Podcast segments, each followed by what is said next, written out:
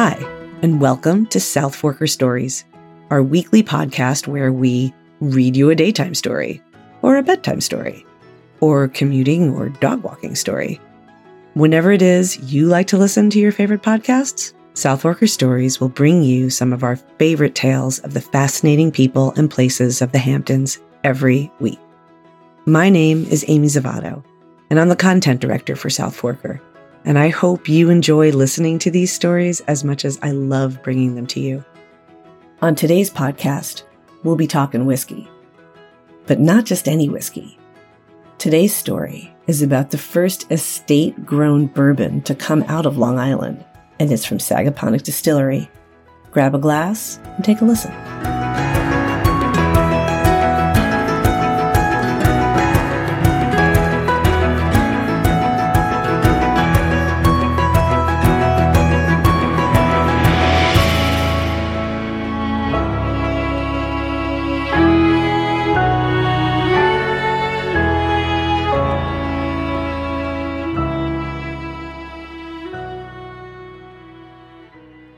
A Spirited Harvest. Sagaponack Farm Distillery releases its very first bourbon. Marilee Foster is the first to admit she can't speak to the finer points of whiskey distilling. But corn? Yeah, that's a conversation she's happy to dig into. When we talk about terroir, how can you even engage in that topic if you don't know where your base ingredient came from? She says, her voice rising with an appropriate helping of gentle incredulity. Most bourbon is made from number two dent corn, but where did it come from? Foster has been poring a lot over that topic this year because Sagaponack Farm Distillery released their very first bourbon, a 94 proof, estate grown straight bourbon whiskey. Since Marilee and Dean Foster, siblings and sixth generation South Fork farmers, and distiller Matt Beamer formed Sagaponack Farm Distillery back in 2012. 99.9% of their materials have come straight from the Foster farm. They can be well forgiven for the exception used in their gin. Long Island farms are known for many lovely things, but citrus fruit and cinnamon crops are not among them. This decision was at once both a practical and artistic one a way to keep their 230 acres of farmland growing usable crops, as well as a way to use a portion of them to create giddy liquid magic, capturing season after season in a bottle. Mining for silver. After several trials on Beamer's eight gallon still that he uses for small experimental batches, he and the Fosters settled on a high yielding heirloom corn variety called Silvermine a sketch of which graces the label of the new bourbon, Compliments of Marilee.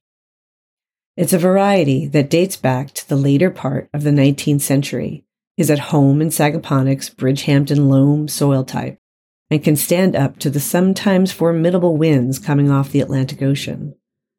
Its large kernels also have a creamy, rich quality that can make an excellent base for the rich telltale vanilla and caramel notes of bourbon, an American board creation that, by law, must contain 51% corn in its mash bill, which is the mix of grains that make up a whiskey. In this case, Beamer chose to go full on at 76% Silvermine, with the rest a smattering of foster grown rye and malted barley. He began distilling Sagaponack's first bourbon in his 1200 liter hybrid pot and double column Bavarian Holstein still four years ago and the results have been lingering around in 18 new American white oak barrels ever since. It's an exciting moment in the 10 year old distillery's history, Long Island's very first estate grown bourbon whiskey. Like the farm, the history of the trio began as a family story too. Beamer was a Michigan expat working as a ski instructor in Utah and dabbling in amateur beer brewing it was there that he met and fell in love with his future wife, Stephanie Foster, Marilee and Dean's cousin. The two men fell into an easy friendship on Foster's treks west to ski and snowboard with his cousin, and they'd often dream up plans for going into business together. There was one proposal, though, that kept coming up over and over using Foster farm grown grain and potatoes to launch a distillery. brewing up a business. Beamer became renowned as a professional brewer, a skill that requires fermenting grain into alcohol, which is by and large the first step in making whiskey. Foster kept ribbing Beamer about coming out east and turning spuds into spirits. But when New York State's wine, spirits, beer, and cider production laws were altered in 2012 to encourage farm based alcohol production and sales, suddenly the joke became a serious proposition. Beamer, who was brewmaster at Wasatch Brewery in Salt Lake City, Utah, asked his friends at nearby High West Distillery if he could shadow them for a bit to learn the ins and outs of working their German sourced still. Next, he and Stephanie packed up and moved to the South Fork. In addition to their lifelong knowledge of potato varieties and farming, the Foster siblings began to diversify their crops with alternatives that would work for spirits, like rye for cover crop and wheat for potato crop rotation. And an award winning distillery was born. It was a smart move for the farmers, whose family was at the very beginning of Long Island's storied potato production in the late 1800s. At its height, Long Island's renowned and much in demand tuber export covered over 70,000 acres of farmland in the 1940s.